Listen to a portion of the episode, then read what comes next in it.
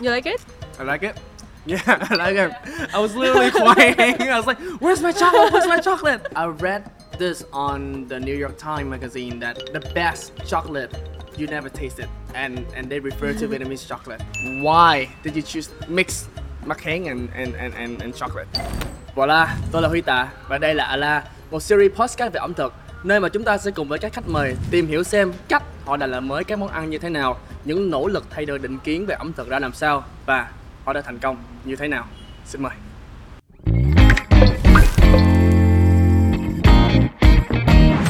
Mọi người thân mến, khách mời của chúng ta hôm nay là chị Linh, một người Pháp gốc Việt, một người mà tôi đánh giá là cũng hơi cùng đi một chút xíu, tại vì chị này cứ hay nói với tôi hoài là sô cô la cho mọi người, thì tôi không biết cái này là như thế nào. Chị Linh có thể nói xin chào với các bạn được không? Xin chào mọi người, tôi là Khandlen, tôi là Yamdog, công ty The Cocoa Project. Giấc mơ của mình là sáng tạo văn hóa sô-cô-la ở Việt Nam. Ok, nghe nói tiếng Việt như vậy là chắc là biết nói tiếng Việt không lành rồi đúng không? Vậy là hôm nay mình sẽ nói tiếng Anh. Tàu nha.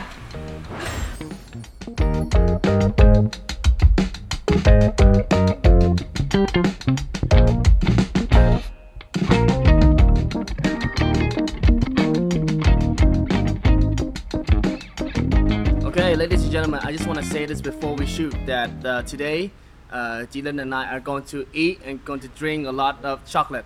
So if there's anything that's stuck in our teeth, please do not mind us. Okay, this is sorry. This is what's gonna happen. Okay, what I see here is a lot of interesting things that's made out of chocolate. One of the things that I find very interesting is chocolate makaeng. Mm-hmm. Okay, would you tell me? Why did you choose to make, you know, mix makaeng and chocolate? Well, we wanted to bring something very typical, very specific, and that echoes with the Vietnamese palate. Okay. So we wanted to make something similar to the chocolate with pepper, but with a Vietnamese touch. So we chose a very Vietnamese spice. Okay, but do you know that? Well, in my own personal opinion, like makaeng is not. Even for the Vietnamese, we're not really well known. We don't really like familiar with makaeng even, cause it's pretty like sour, I think, right? It's a little bit, you know, sour and a little bit difficult to eat. So is that like a bold move from you to mix it? I mean, actually, right now I see that we mix a lot of different ingredients with chocolate. Mm-hmm. So I think that indeed it's a little bit of.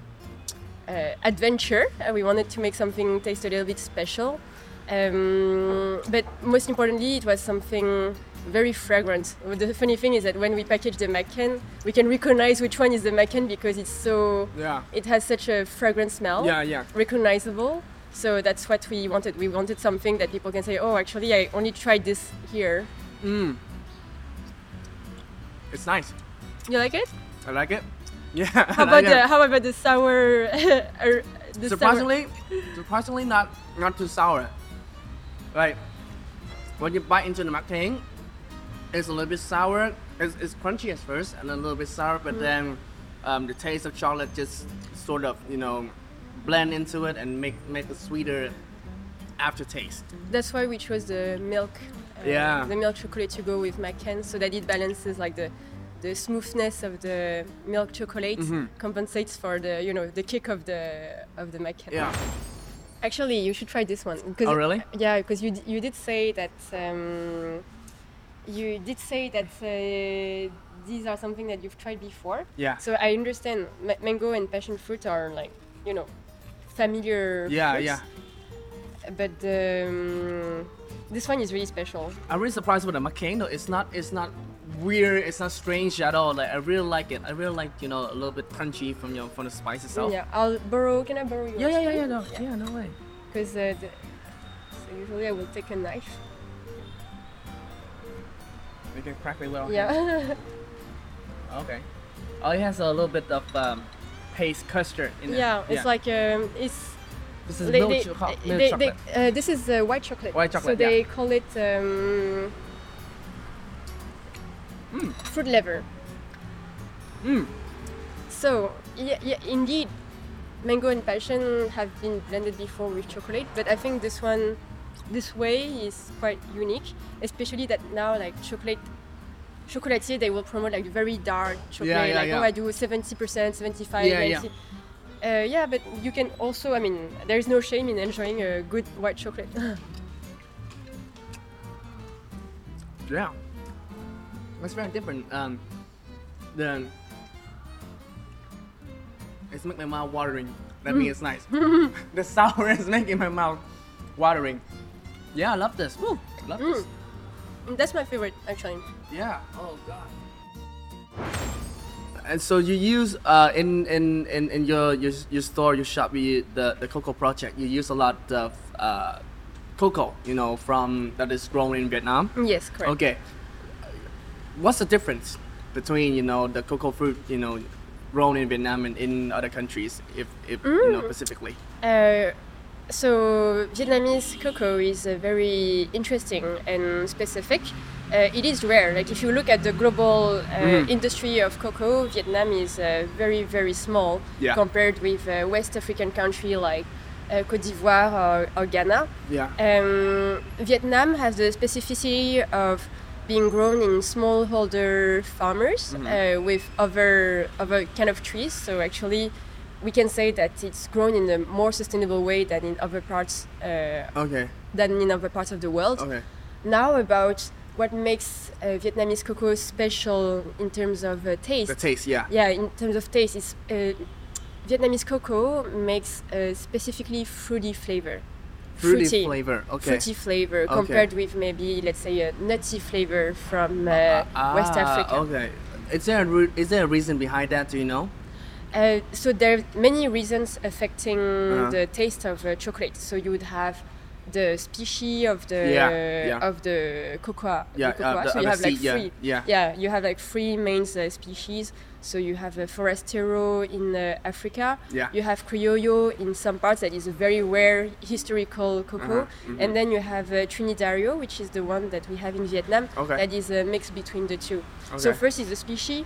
Then you have the soil, it's the same thing as for wine, actually. Yeah. Different soil will give you different taste, flavors. Different flavor, yeah. So actually, I haven't tried the experiment yet, but try bringing Vietnamese, let's say, this type of cocoa tree somewhere else in the world, like let's say Africa. Yeah. Probably the flavor will be different, for sure. And then even in the manufacturing process, like this is also impacting, like how long do you ferment it, how long do you dry it, how do you roast it, so many factors affecting flavor. You said like you said Vietnamese cocoa has a lot of these amazing things, but why has it not yet known in the world map of chocolate? Do you know what I mean? Yeah. Actually, what do you think is the reason? So actually, you'd be surprised that in Japan, people appreciate Vietnamese cocoa. It's like a specific new, unique flavor. So Vietnam is an origin that is sought after, except sometimes more abroad than in Vietnam. Yeah. I would say. Now, why it hasn't made a big step into the the world, like Vietnamese chocolate, like let's say Vietnamese coffee has. Maybe it's because it's quite small compared with in terms of quantity, so it's not so much. It's more like a niche. Okay, it's funny how you mentioned that there's a lot of foreigners that enjoy the Vietnamese chocolate, Vietnamese cocoa.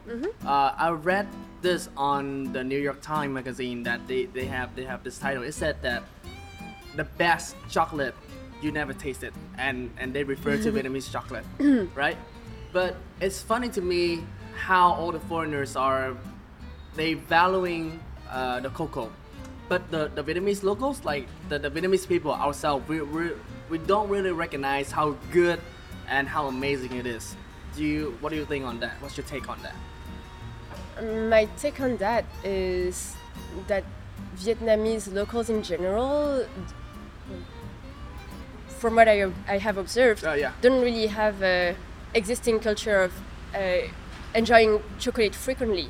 So they're not like a frequent consumer. Like you know, a product like this in Europe, like people, they can eat twice in a week, like they have it in their cupboard, like they feel depressed, they have one, they feel happy, they have one, they want to start the day and they need to, you know, have something to go with their coffee, they have one bite. Yeah. I think this is quite different in Vietnam from what I see, like this is quite a occasional product that you buy in order to give to someone, maybe someone that comes to visit Vietnam, you want to give them something special of Vietnam. Yeah, it's funny how you mentioned that because I remember since I was a kid, all the chocolates seems like luxury to me. Like whenever I have some relatives, some family coming back from you know from abroad, I always ask them, you know, you gotta bring chocolate back, and they always do that, you know. So yeah, when I was a kid, I get mad when they didn't bring any chocolate back home. Like I was literally crying. I was like, "Where's my chocolate? Where's my chocolate?" So that was a memory to me that chocolate does not come from Vietnam. Chocolate is something abroad. Chocolate was something that is being brought back, not being grown here. And from recently, this 10 years, I started to see a change, you know, a trend that people are starting to appreciating the chocolate more.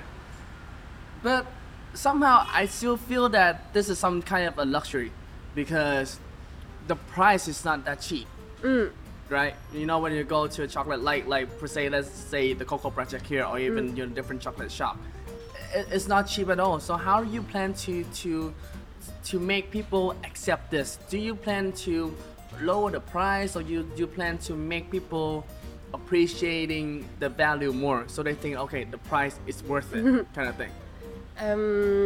It's a very interesting question because I would answer it in two ways. So on one way, we do want to be a friendly brand. Like, you know, this is about creating a culture. You don't create a culture only with a few people that are able to afford it. You create a culture if everyone can once in a while enjoy something and say, oh, okay, that's my pleasure of the week, let's say, or this is something that is special. But not special to the point that you won't enjoy it like once a year, like oysters. On the other way, and I think this is beyond Vietnam, this is more like a global realization about chocolate. Like I think that chocolate should be paid at the right price so that the farmer at the bottom of the of the value chain also receive the right compensation for their work. Because what I said in Europe, that we have a culture of chocolate, that everyone gets to enjoy chocolate, that everyone has a strong memory about enjoying chocolate. On the other hand, it's because chocolate is too cheap. Like it's not paid at the right price. Cocoa is not paid at the right price to the farmer. It's blended with too many other sugary ingredients. So there's also a quest to make people realize that chocolate should be enjoyed. But in a responsible way. Yeah. Yeah, and it's safe and it's healthy, it's sustainable for the whole supply chain kind of thing. Yeah. We all see that the cocoa fruit, it's being exported as an ingredient, but but the chocolate, the product, the final product, it has not been, familiarized with the locals too much. Why do you think that's? Do you think that's a problem? That locals do not value the special quality of the Vietnamese chocolate, right? Yeah. Actually, I mean, really, the Vietnamese cocoa production is quite small in the world. I think most of the production of the cacao tree is going to be used in Vietnam. Why the locals wouldn't value it as something special? I think that's something that people can be proud of. I mean, actually, like the Vietnamese chocolate is very sought after in Japan or in very sophisticated markets. It's something to be proud of. Okay. So maybe it will grow in the future. Also about the fact that it's local, you know, like to support the local farmers, and also, you know, in general, have a lower carbon footprint. It's better to make local choices. Yeah, okay, that's right. But how do you think that we can make the Vietnamese people be more proud of our own ingredient kind of thing? Because this has been a problem, not only with cocoa, but with many other ingredients as well. But for Cocoa specifically, what do you think that we should do, you know, to inspire people, or even a harsher expression is to educate people to appreciate more? Well, I mean, in reality, at the beginning, the museum project was exactly what we wanted to do. We wanted to explain why, in terms of agriculture, in terms of farming, all these practices are good and things to be proud of. Because a Vietnamese cacao plantation is something to be very proud of, compared with what you can see in other parts of the world, where there is deforestation, where farmers are not paid the right price. So actually, Vietnamese cacao is a great example of how sustainable cacao sourcing is possible and how it can be transformed in the same country. So actually, when you enjoy a Vietnamese chocolate here, you're doing it's much more sustainable for the future. No, it's a very educated consumer choice, because you pay the right price to the farmer, you choose a local product that has not traveled all around the world, and you enjoy it here. Whereas compared to, let's say, you mentioned chocolate from the US. Yeah. So chocolate from the US comes from cacao probably farmed in Africa. And so the cacao will be in Africa, then will be, let's say, roasted maybe somewhere, maybe let's say roasted there. Yeah. Then it will travel to a grinder, like maybe in Amsterdam or in Malaysia. Else. Then it will go to a chocolate factory in the US, where then it's going to travel again to I don't know, somewhere like Vietnam. Yeah. Bring so by that time, this product has traveled all around the world, emitted a lot of carbon footprints.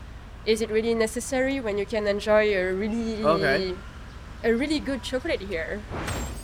One last question: a lot of people, when they go out with their friends, they always, I wouldn't say usually, but I always choose coffee. Like in Vietnam, we don't ask people to go out. We ask people, hey, đúng cà phê không? we don't go, hey, đi chơi không? So, in your journey of making chocolate more familiar with for everybody, you think there's any like difficulties there? Because people always choose coffee, you know, rather than any other things. What do you think? It is true that there is a strong coffee culture in Vietnam, whereas the chocolate culture is still to be built. So it is a challenge, and that's why here we were even struggling to define what type of shop it should be, because it's not the chocolate shop, or it's not what people will imagine of a chocolate shop, because chocolate shop is about a lot of products everywhere and not necessarily the space where you can enjoy it. Or it's not a coffee shop either, because we are not about coffee, we're about chocolate. So it's a place where you can be here and enjoy. You can meet your friend, you have a chocolate moment. You know, I even saw somebody having a meeting, you know, when they have a big group of meetings, they bring their laptop here to work even. So it's really like a coffee shop here kind of thing. People can spend their time here with friends and family, maybe, or even by themselves. Yeah, absolutely. Like, for us, it's about being a lively place. Like, it's a place where people can relate to, it's something familiar. And where they can discover our products. So we do look like a coffee shop, but in there you'll have options for chocolate drinks, for example. So in the group, some will choose the usual café Chez Dara, but some will go for our classic dark chocolate, and it's something nice to see. And slowly we see some customers, they enjoy to have the snack in between them when they're having a moment. So you started to see a change of the customer to go in here, and even if they go with a cup of coffee, they still have a little bit of snacks from chocolate, and that's happy for you. Yeah, exactly. I really love seeing this inside the shop. Well, like you just said, that this place is built like a coffee shop almost. But do you think that it's taking chocolate out of the spotlight? Meaning that, you know, why don't you build this shop that looks like more of a chocolate factory kind of thing? Do you think that it so you're trying to make chocolate more familiar with people, But why are you building this thing, this shop, like a coffee shop, but not like a chocolate shop, if that makes sense? It's a good question. Actually, when you say about the factory, like we do like to show how we make chocolate, so that's why our kitchen is open. So when you can come here, you can see our team working on the chocolate.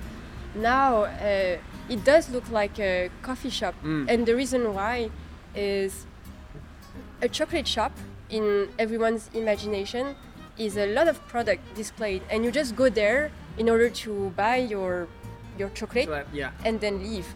So it's not a lively place, and when people just come and leave, you don't have the time to make them, you know, become part of their life. Because you're just a destination shopping. So let's say that you do a chocolate shop with just shelves and the product, which would be what chocolate shop looks like. That's why I see the difference. I usually go to chocolate shop, in the mall. Kind of thing, where they sell it on the shelf, like you said, and it's really quick. When you go in, you go out, you pick what you want, you go out, you pay, and then that's it. You don't sit down here, you don't work on your laptop, you don't work on your sewing projects and all of that.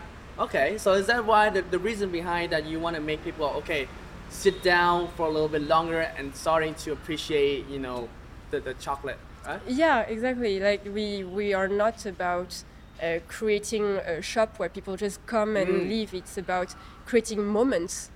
So moments besides just I sell you my product and then you go buy it somewhere else. It's about you will spend time, discover new things, maybe see that there's a class happening there, maybe sometimes some talks or other events. So it's larger than a typical chocolate shop. Okay. Well, Jilin, good luck on your journey with your mission, Chocolat cho mọi người. But after today, after sitting down, talking to you, hearing you share all your story, and then taste all your delicious chocolate, I'm for sure that chocolate is for me. Chocolat là cho em rồi. Thank you, Jilin.